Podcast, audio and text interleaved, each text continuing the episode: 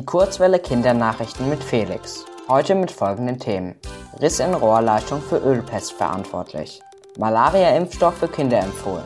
Und zwei Deutsche mit Nobelpreis ausgezeichnet.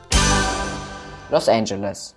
Ein Riss in einer Rohrleitung ist der Grund für die Ölpest in den südlichen Küstengebieten Kaliforniens. Das wurde am Mittwoch bekannt. TaucherInnen fanden an dem Rohr einen 30 cm großen Riss.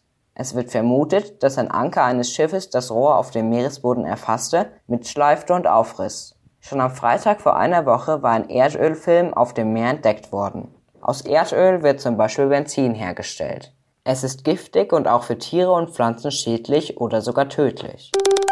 Genf. Die Weltgesundheitsorganisation, kurz WHO, empfiehlt erstmals einen Malaria-Impfstoff für Kinder. Sie sprach die Empfehlung am Mittwoch aus.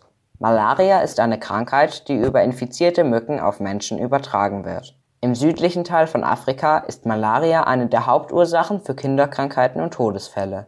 Nach einer Testphase empfiehlt die WHO jetzt die Impfung für Kinder ab fünf Monaten. Durch die Impfung starben in den vergangenen zwei Jahren weniger Kinder an Malaria. Stockholm.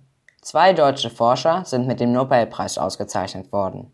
Der Nobelpreis wird jedes Jahr an Menschen verliehen, die in verschiedenen Bereichen etwas Besonderes leisteten. So ging der Nobelpreis für Chemie dieses Jahr unter anderem an Benjamin List aus Frankfurt.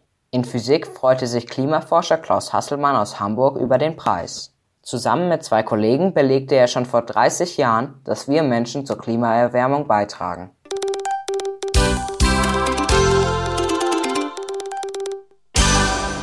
Die gute Nachricht. Der Landkreis Eversberg ist deutscher Recyclingpapiermeister. Beim Wettbewerb der Initiative Pro Recyclingpapier landete der Landkreis auf Platz 1. Grund dafür ist, dass der Landkreis zu 100% Recyclingpapier verwendet. Das wird ausschließlich aus wiederverwertetem Altpapier hergestellt. SchülerInnen des Gymnasiums Grafing hatten den Landrat vor fünf Jahren von ihrer Idee zum Umstieg auf Recyclingpapier überzeugt. Das Wetter. In der nächsten Woche bleibt es bewölkt, mit Temperaturen um die 11 Grad. Es kann immer wieder zu Regenschauern kommen.